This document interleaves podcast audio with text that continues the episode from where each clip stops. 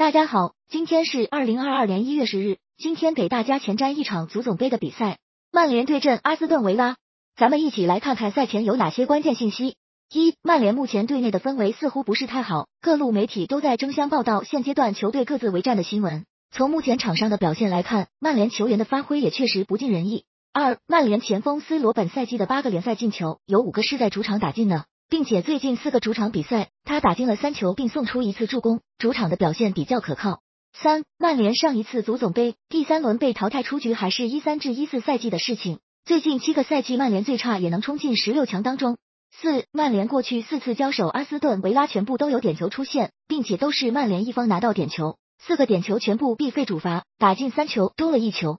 五，阿斯顿维拉在换帅杰拉德之后，成绩虽然有所提升，但八场比赛四胜四负。这四场败仗中有三场是输给曼城、利物浦、切尔西等传统强队，打硬仗的能力依旧是不佳。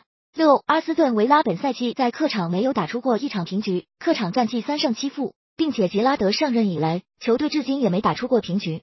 七，阿斯顿维拉最近五个赛季都是在足总杯第三轮就被淘汰出局，无论对手是英甲、英冠还是英超的球队，他们都是在常规时间就输球被淘汰。